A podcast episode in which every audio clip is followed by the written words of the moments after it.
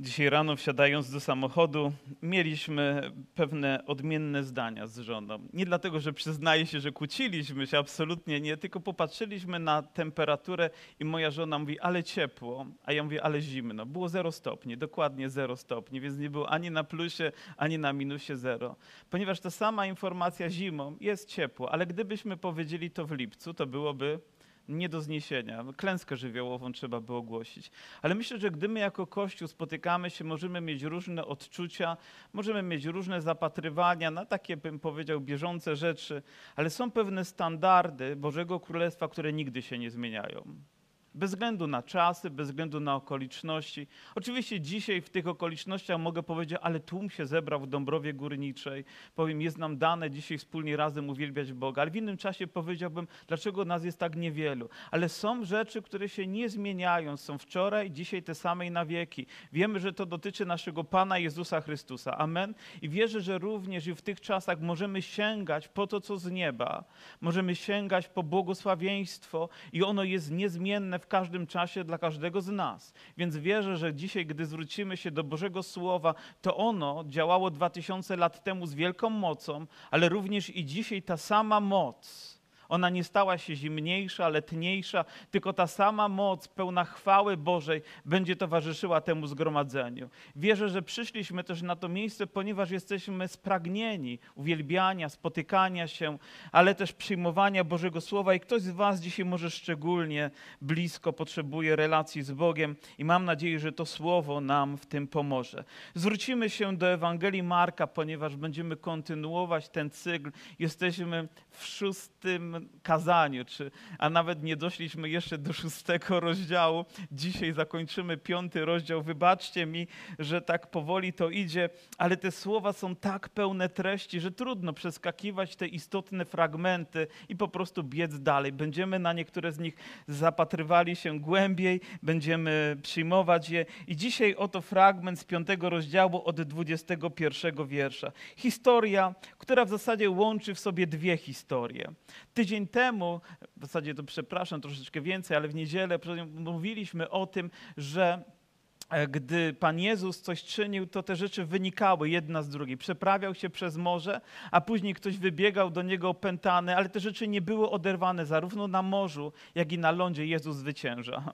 Jak potrzeba, to w powietrzu też zwycięży. We wszystkich sferach naszego życia Jezus zwycięża. Tutaj widzimy, że również rozpoczyna się jedna historia, ale towarzyszy jej inna, która jest zawarta w niej i mam nadzieję, że obydwie staną się wielkim błogosławieństwem dla nas. I oto czytamy tak tak. A gdy się Jezus znowu przeprawił w łodzi na drugą stronę, zeszło się mnóstwo ludu do niego, a on był nad morzem. I przyszedł jeden z przełożonych synagogi imieniem Jair, a ujrzawszy go, przypadł mu do nóg.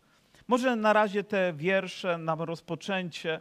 Oto widzimy, że miłość nigdy się nie męczy w działaniu.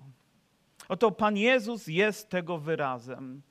Kiedy podróżujemy, zmieniamy jakąś lokalizację, pokonujemy duże przestrzenie, dzisiaj może jest to łatwiej, ponieważ środki komunikacji są coraz wygodniejsze dla nas, ale w tamtym czasie i też dzisiaj podróż zawsze wyczerpuje, prawda? Nieraz przejedziemy 200, 300, 500 kilometrów samochodem i jesteśmy zmęczeni, choć tylko wydaje się siedzimy i wzrokiem obserwujemy to, co się dzieje na drodze i odpowiednio reagujemy, ale jesteśmy czasami zmęczeni podróżą. A Jezus skończył jedną podróż i oto rozpoczyna się kolejne dzieło. Jego miłość nigdy nie ustawała. I kiedy my jesteśmy pełni miłości, to również być może pojawi się jakaś nuta zmęczenia, ale to nie zatrzyma nas w działaniu. Będziemy wykonywać Jego dzieło. Ktoś mówi: O, nie chce mi się, bo jestem zmęczony. Jeżeli miłość Boża zwycięży w tobie, to i tą przeszkodę pokonasz. Nikt cię nie zatrzyma, gdy będziesz pełen łaski Bożej. Tak czynił nasz Pan Jezus Chrystus. I później widzimy, że zeszło się mnóstwo ludu. Zwróćcie uwagę, zeszło się mnóstwo ludu, ponieważ tam, gdzie jest Pan Jezus Chrystus, tam ludzie nawet z ciekawości przychodzili, aby się z nim spotkać. Ale później czytamy inny oto zwrot i przyszedł jeden. Czy to oznacza, że można się zejść i można przyjść? że może przyjść tłum, ale tak naprawdę przychodzi tylko jedna osoba. My zeszliśmy się tutaj, ale czy przyszliśmy w określonym celu dla Jezusa? Oto tłum przyszedł, aby obserwować, ale ten pojawił się tam, ponieważ miał pragnienie i to go wyróżnia spośród tych wszystkich innych ludzi. Schodzą się ludzie, ale czy przychodzą? Czy mają potrzebę, czy mają pragnienie, czy mają wiarę, czy mają ufność? Mam nadzieję, że z takim sercem każdy z nas indywidualnie przyszedł tutaj, jak ten, o którym mówi ta historia. I przyszedł jeden z przełożonych synagogi. O tak, miał funkcję, miał stanowisko, piastował je, ale nie ma takiej funkcji, która by określała i wypełniała status Twojego życia. Ty po prostu potrzebujesz Jezusa. Bez względu na to, jaką funkcję przychodzi nam pełnić, każdy z nas potrzebuje Jezusa, potrzebuje się z Nim spotkać, ponieważ stanowisko i kariera i inne rzeczy i środki materialne nie są w stanie zaspokoić głodu, który człowiek ma w swoim sercu. Może to w swojej łasce i mocy uczynić tylko Jezus Chrystus. Imieniem, imię jego było Jair, Ciekawe, że ono jest tutaj wymienione. Myślę, że jeżeli coś jest wymienione, to znakiem tego, że ma znaczenie. Próbowałem nawet odnaleźć znaczenie tego imienia i jedyną rzecz, jaką udało mi się znaleźć, to to, że to imię pochodzi ze Starego Testamentu. Jakby stamtąd zostało zaczerpnięte. Dotyczy jednego z sędziów, którzy pojawili się w okresie przed królami, jeszcze przed, przed Saulem i przed Dawidem. I to był człowiek, który miał 30 synów, który dobrze sprawował swoją służbę i też godnie zakończył swoje życie, a więc był pewnie inspiracją. I ktoś szuka imienia dla swojego dziecka, mówi, o, Jair był, to była fajna postać, więc nadam takie imię temu, temu dziecku. Nie wiem, czym inspirowali się moi rodzice, gdy nadawali mi imię Jarek, a w zasadzie to Jarosław mi nadawali. Nie tym, czym dzisiaj może ludzie się inspirują, nie wiem z jakiego powodu, czy z historii, historii, czy chcieli, żeby to jakoś ładnie zabrzmiało, czy słowiańsko zabrzmiało. Nie wiem, ale na pewno nie kierowali się jakimiś biblijnymi kryteriami, ale oni chcieli po prostu, jeżeli wybieramy też imię nawet naszemu dziecku, to chcemy, żeby z tym było coś dobrego. Chcemy tego, co najlepsze dla naszych dzieci. Chcemy, żeby im się powodziło, żeby układało im się w życiu. Modlimy się o to, ale tylko Bóg może to uczynić w całej pełni. Że nawet stanowisko nie jest w stanie nas utrzymać w radości i pokoju, nie może zagwarantować nam tego, czego naprawdę pragniemy w głębi naszego serca. Tak, miał stanowisko, ale miał też potrzebę, z którą przyszedł. Mówi, córeczka moja kona, przyjdź. Włóż na nią ręce, żeby odzyskała zdrowie i żyła. Wiecie, gdy śmierć atakuje swoimi zimnymi szponami, to tylko Jezus ma moc nas z nich wybawić. I kiedy śmierć atakuje, to nie jest czas, by milczeć, ale to jest czas, by wołać, by wzywać imienia Pańskiego, by przyjść do Niego tak, jak On jest tego godzien. Widzimy, że on przypadł mu do nóg, że błagał go o to, żeby jego córeczka została uzdrowiona. Włóż na nią ręce, aby odzyskała zdrowie i żyła. I rzeczywiście, gdy znajdujemy się w potrzebie, jesteśmy zdesperowani. Ale myślę sobie tak, nie upadnie już ten, kto upadł u stóp Jezusa. Rozumiecie? Że jeżeli upadniemy u stóp Jezusa, to w tym momencie już jesteśmy zwycięzcami. Jeżeli przyjdziemy do Niego w potrzebie naszego serca, to On nas nie odtrąci. Ale żeby zrobić to, naprawdę musimy być zdesperowani. Gdzieś wewnątrz, w głębi naszego serca musi być tak ogromne pragnienie, którego nikt nie zatrzyma. Nie liczą się ludzie, nie liczy się stanowisko, nie liczy się, że tłum go otacza, nie liczy się, co inni powiedzą. Po prostu przychodzi i pada u stóp Jezusa, zaczynając wołać o swoim dziecko. Jaka sytuacja musi wydarzyć się w moim życiu albo w Twoim sercu, by właśnie taką postawę przyjąć? Czy potrzeba bliskiej śmierci, czy potrzeba katastrofy, czy potrzeba jakichś, jakichś dramatów rodzinnych, żebyśmy zaczęli z taką odwagą wołać, a nawet gdy już zawołamy, to czy później znowu będziemy w ten sam sposób przychodzić? Czy dzisiaj przyszedłem, żeby tylko stanąć, zaśpiewać, zaśpiewać kilka refrenów, posłuchać jakichś ciekawych rozważań i może zainspirować się jakąś historią, ale czy przyszedłem, żeby paść do stóp Jezusa i wiem, jeżeli to zrobię, to ten świat mnie nie pokona. Wiem, że Jezus mnie podniesie i poprowadzi mnie dalej. A więc gdy masz potrzebę w głębi swojego serca, może nawet skrywaną przed ludźmi, ból, którego nikt inny nie dostrzega, to zacznij wołać do Jezusa. Gdy śmierć atakuje, to nie jest czas, aby milczeć, ale czas, aby wołać o ratunek. Powinniśmy być tak bardzo zdesperowani, by krzyczeć, by nie ustawać, aż nie przyjdzie odpowiedź. Nie wiem, czy wstałby z tych kolan zadowolony jakąkolwiek inną odpowiedzią, jak tylko tą, że Jezus obiecuje mu, żeby poszedł z nim, z nim dalej. I poszedł z nim. I, I dalej czytamy tak, i szedł za nim wielki tłum. I on poszedł z nim, i szedł za nim wielki tłum. Wiecie, rozróżniam te dwie rzeczy.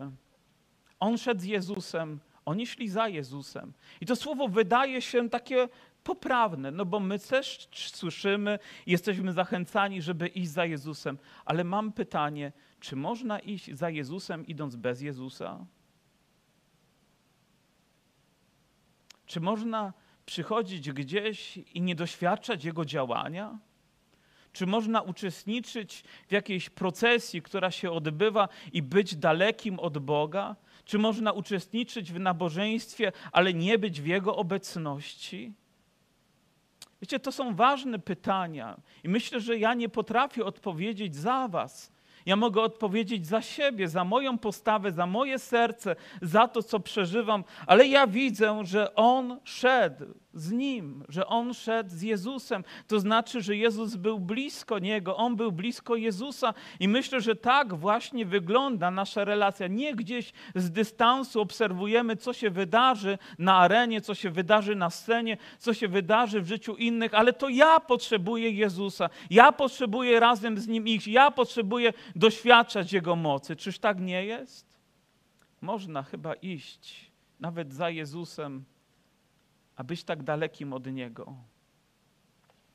Ale dzięki Bogu ta historia, myślę, zachęca nas, byśmy i my mogli być blisko i napierali na Niego. Oni rzeczywiście ten tłum ma swoją siłę, więc rozumiem, że każdy chciał gdzieś tam się przebić, żeby być jak najbliżej i mieć dobry widok na to, co się za chwilę wydarzy. I oto rzeczywiście wydarza się coś, a niewiasta która od 12 lat miała krwotok i dużo ucierpiała od lekarzy, wydała wszystko, co miała, a nic jej nie pomogło. Przeciwnie, raczej jej się pogorszyło. Gdy usłyszała wieść o Jezusie, podeszła w tłumie z tyłu i dotknęła się szaty Jego. Widzimy, rozpoczyna się w tej historii kolejna historia. Ale gdy ty idziesz z Jezusem, wokoło ciebie zaczną wydarzać się cuda.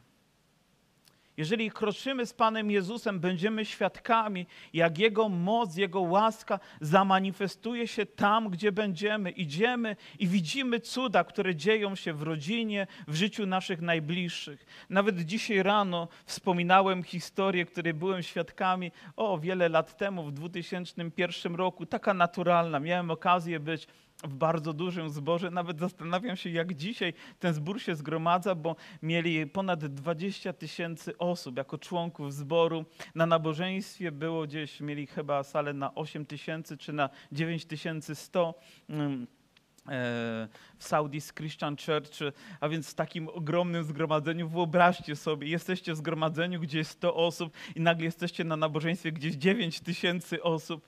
I był chrzest. To było takie naturalne wydarzenie. Mieli duży taki basen, weszli do nie, weszło do niego sporo osób, wszedł pastor, ale też inni ludzie. I w zasadzie nawet nie tylko pastor chrzcił, ale jakby jedna osoba chrzciła drugą. I pamiętam to świadectwo, które mi zapadło, jak pewien brat powiedział, a to jest mój przyjaciel z pracy.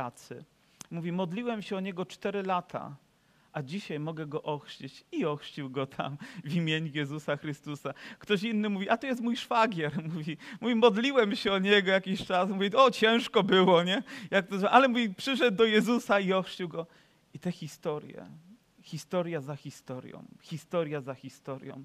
Wiecie dlaczego? Bo ci ludzie chodzili z Jezusem. I wokoło nich zaczęły dziać się dzieła, które my tak bardzo potrzebujemy zobaczyć.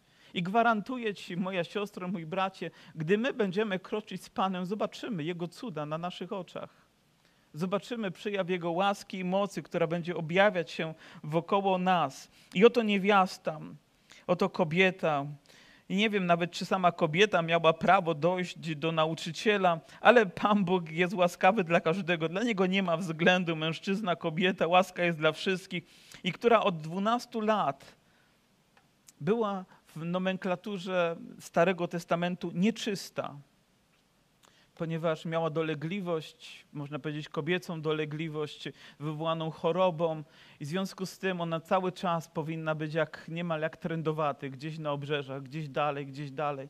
I kiedy myślimy sobie 12 lat, ale kiedy pomnożymy to przez ilość dni, przez ilość godzin, wiecie, że to jest ponad 100 tysięcy godzin? Ponad 100 tysięcy godzin cierpienia, bólu, łez, odrzucenia, trudności, przez które się przechodzą.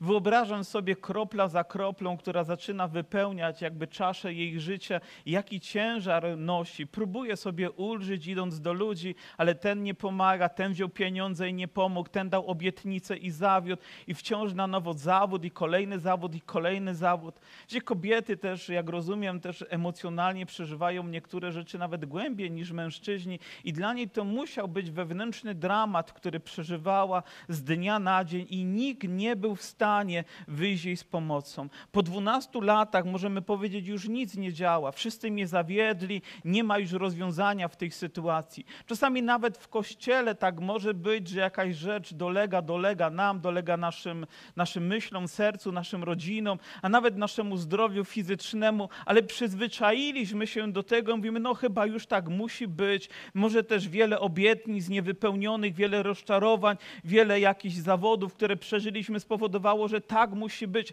ale nie w życiu tej kobiety. Ona postanowiła uczynić coś, usłyszała o Jezusie. W taki czysty, nieskazitelny sposób usłyszała Ewangelię, dobrą nowinę o Panu Jezusie. Nie obarczoną ludzkimi komentarzami, ale same czyste fakty, które spłynęły do jej serca, że jest ktoś i gdy dotyka się chorych, to oni są uzdrawiani. Oto ten został uzdrowiony. Może nawet wieść za morza przyszła, że tam był, tam był ten człowiek opętany i on również doznał Bożego uwolnienia. A więc pomyślała sobie, Bóg ma moc i on objawia to w tym człowieku. Może jeszcze nie znała to, kim on jest, ale widziała, czego dokonuje i miała jedno pragnienie i takie też głębokie postanowienie, dotknę się go. A więc przecisnęła się gdzieś między tłumem i nawet nie przyznając się do tego, że jest chora, bo pewnie nie pozwoliliby jej tego zrobić, ale powiedziała: Dotknę się szaty jego. A więc gdzieś może rąbka szaty dotknął jej palec, jej dłoń musnęła, i w tym momencie czas się zatrzymał, bo oto czytamy dalej mówiła, jeśli się dotknę choćby szaty jego, będę uzdrowiona. I zaraz ustał jej krwotok i poczuła na ciele, że jest uleczona z tej dolegliwości. A Jezus poznawszy zaraz, że z niego moc uszła, zwrócił się do ludu i rzekł, kto się dotknął moich szat? Oto widzimy tą desperację. Ona powiedziała: postanawiam dotknąć się szaty Jezusa. Wiem, brzmi to tak normalnie dla nas, bo znamy tę historię doskonale, ale tak samo nawet syn marnotrawny w pewnym momencie postanowił wrócić do domu ojca, bez względu na to, czy drzwi się przed nim zaczasną, czy nie postanowił. I myślę, że to jest krok wiary, kiedy coś postanawiamy w naszym sercu, że wykonamy ze względu na Jezusa, bo tak postępuje wiara. I gdy to zrobiła, ona poczuła w tym momencie, że coś wydarzyło się w jej życiu i że będzie zdrowa. Pamiętam, jak organizowaliśmy Dni Nowej Szansy w Domu Kultury i przyjechał brat Andrzej z Kutna. Dzisiaj mogę powiedzieć brat, ale wtedy przyszedł zagubiony człowiek, który nie dawał sobie rady w swoim życiu, ale postanowił w swoim sercu wyjść na środek i poprosić o modlitwę. I nawet nie ma znaczenia w tym momencie, bo kilka osób się o niego modliło, kto, ale poczuł w swoim sercu, że przyszła wolność i wrócił do swojego domu i był wolny. Ten jeden moment zmienił jego życie.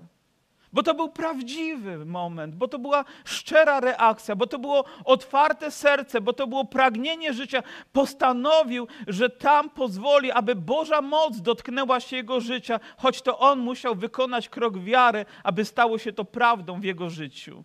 Pamiętam, jak Dawid Wilkerson opowiadał historię, jak gdzieś w parku mieli taki wiec ewangelizacyjny, zwiastował Ewangelię, a wśród ludzi wielu szyderców, wyśmiewców, którzy zaczęli krzyczeć: No, gdzie jest ten Bóg?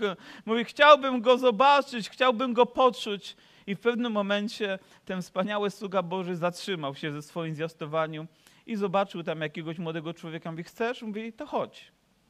A ten oczywiście taki odważny wyszedł na środek, żeby tam pewnie trochę śmiechu było wśród jego kolegów, ponieważ będzie konfrontacja z kaznodzieją. I on zaczął się o niego modlić. Położył na niego ręce i zaczął się modlić. Ten młody człowiek padł na kolana, zaczął płakać i mówi: Tu jest Bóg, mówi, czuję go w moim sercu. Wiecie, że tak działa moc Boża?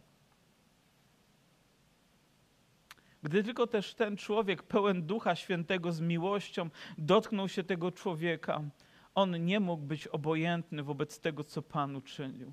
Wiecie, wiele razy, gdy modlę się też o innych, widzę, jak nagle pojawiają się łzy, jak serce gdzieś ludzi przyspiesza w biciu. Niektórzy padają na kolana, ponieważ to, co chcemy, żeby było, to tak naprawdę nie nasze ręce, ale żeby Bóg dotknął się potrzeby tej wewnętrznej, może nawet skrywanej, bolesnej, długotrwałej i żeby przyszło Boże uzdrowienie.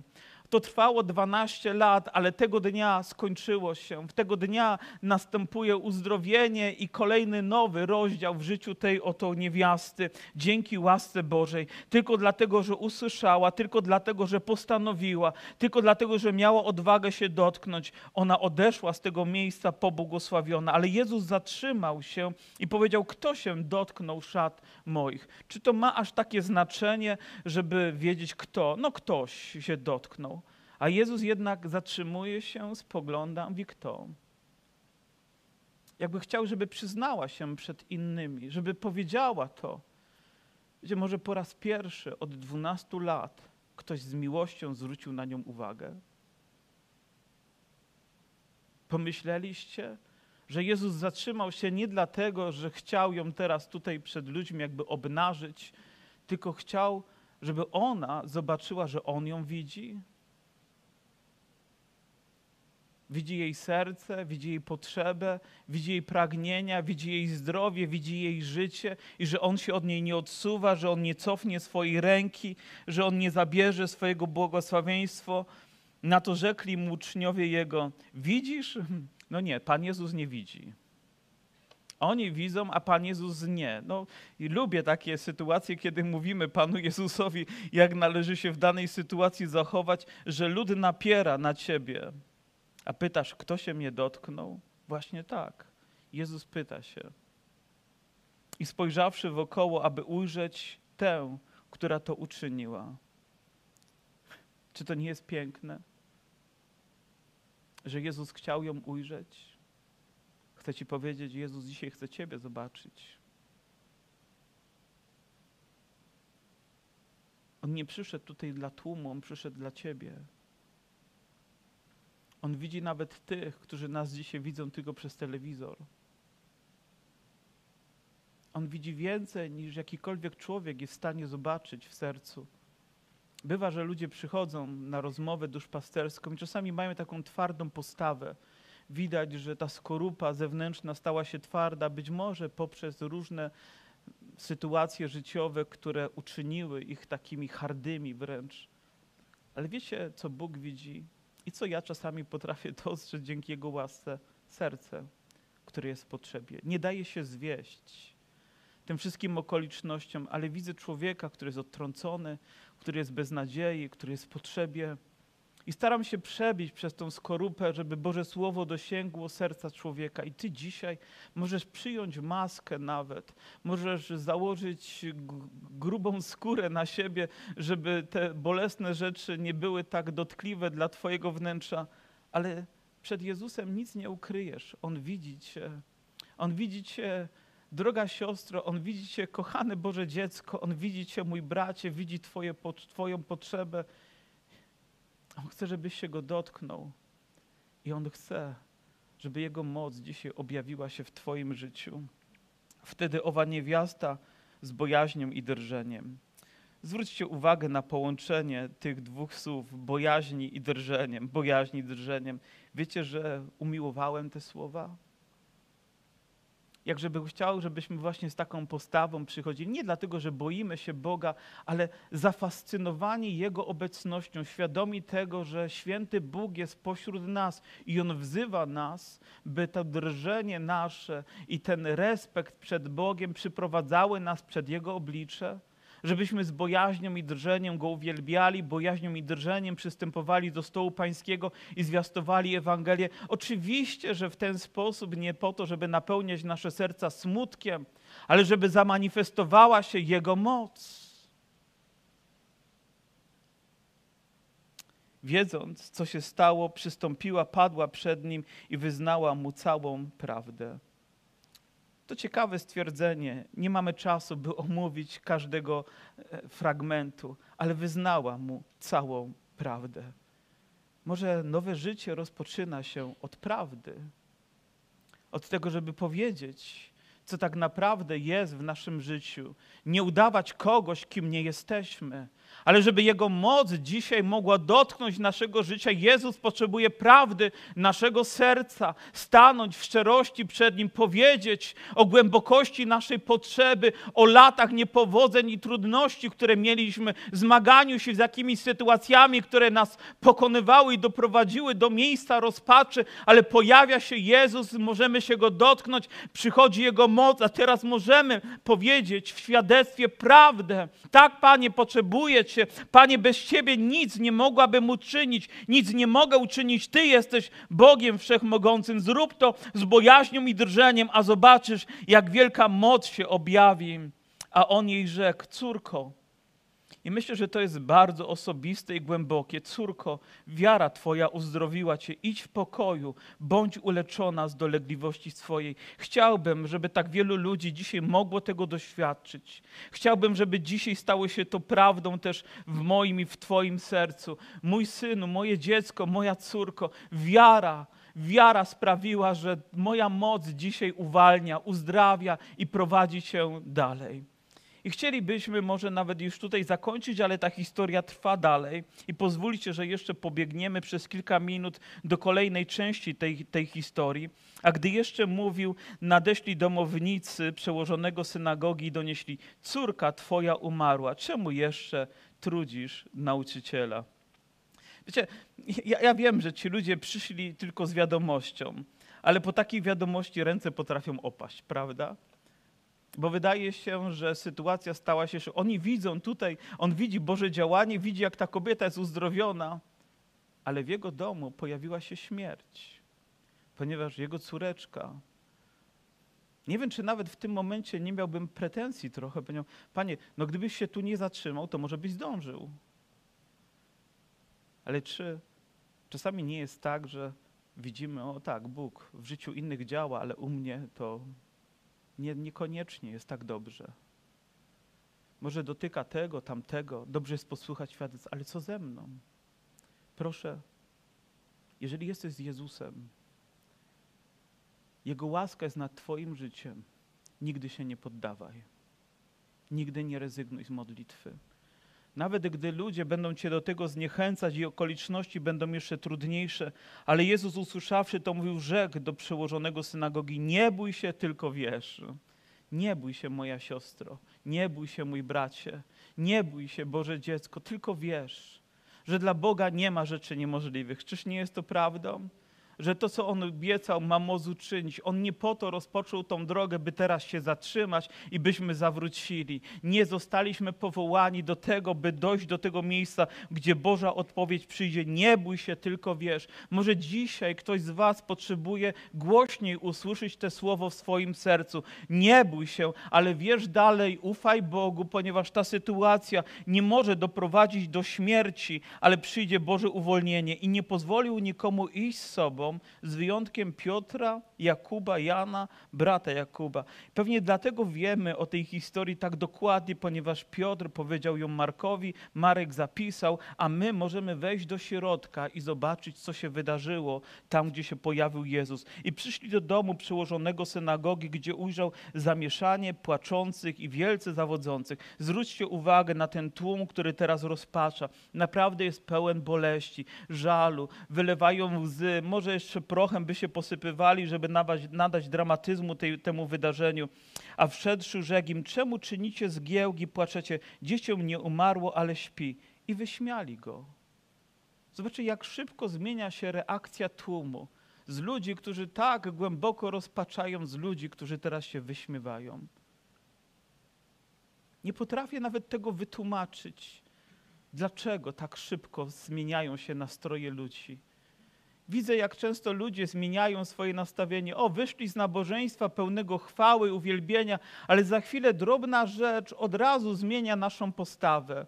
Oto tutaj uwielbiamy Boga, a za chwileczkę rozmawiamy o wszystkim, tylko nie o Bogu. Każdą inną sprawę jesteśmy w stanie podnieść, ale jakby nie pozwalamy, by to, co się wydarzyło, jeszcze tym pięknym echem rozbrzmiewało w nas. Powiem, czy o co chodzi w takim układzie w naszym chrześcijańskim życiu, jak nie o Bożą obecność. Chodzi o to, żeby być jednym z tłumu, czy wejść tam, gdzie jest Boża obecność i doświadczyć Jego mocy. A on, usunąwszy wszystkich, wziął z sobą i ojca, i matkę, dziecię, tych, którzy z nim byli, i przyszedł tam, gdzie leżało dziecię, i ujrzawszy dziewczynkę, i przepraszam, i ująwszy dziewczynkę za rękę, rzekł jej. Jakie to jest słowo? Talita kumi. Pamiętam, jak byłem w Izraelu i przejeżdżaliśmy gdzieś koło budynku i zobaczyłem, nie znam do, dokładnie hebrajskiego i to nie było też po hebrajsku, tylko było napisane po, po angielsku. To w ogóle takimi słowami, które ja mogłem zrozumieć akurat ten napis. Talita kumi. Pomyślałem sobie, czy to właśnie się stało tutaj? czy w tym miejscu. Gdyby tak było i, i ta sama moc tam działała, to ja pierwszy bym się tam znalazł, żeby Bóg pod, podniósł mnie za rękę i poprowadził, poprowadził dalej. Ale mówi, co znaczy, dziewczynko, mówię ci, wstań. Chwycił ją za rękę i mówi, talita kumi. I zaraz dziewczynka wstała i chodziła, miała bowiem 12 lat. I wpadli w wielkie osłupienie i zachwyt i przykazał im usilnie, aby się o tym nikt nie dowiedział, powiedział, aby jej dano jeść. Myślę, że każde z tych słów ma ogromne znaczenie, ale pozwólcie, że zwrócę uwagę znowu na ten aspekt, że Jezus dotyka się jej, chwytając ją za rękę, aby ją podnieść i poprowadzić dalej. Kiedyś słyszałem, jak pewien kaznodzieja opowiadał, jak był świadkiem śmierci jakiejś osoby, która odchodziła i była wierzącą osobą, dochowała wierności Panu. Był przy tych ostatnich chwilach, przy jej łożu śmierci i zobaczył, jak w tym ostatnim momencie oblicze tej kobiety, która umierała, zajaśniało i wyciągnęła swoją rękę, jak się wyciąga do kogoś, kto do was wyciąga rękę, aby się uchwycić. Myślę, że to nie jest ten czas ostateczny, ona zobaczyła coś, czego nikt inny nie zobaczył. Ale dzisiaj chciałbym, żebyśmy przez wiarę wyciągnęli naszą rękę i pozwolili, aby Boża dłoń dotknęła nas, aby uchwyciła nas i aby On poprowadził nas dalej. Może ta rzecz trwa właśnie dokładnie 12 lat. Może jakiś określony, długi czas, który stał się bolesnym brzemieniem w Twoim życiu. Ale pamiętaj, że jest Jezus, może inni już wyśmiewają się z tej sytuacji i tak się czujesz napiętnowana przez, przez innych, ale pamiętaj, że jest Jezus.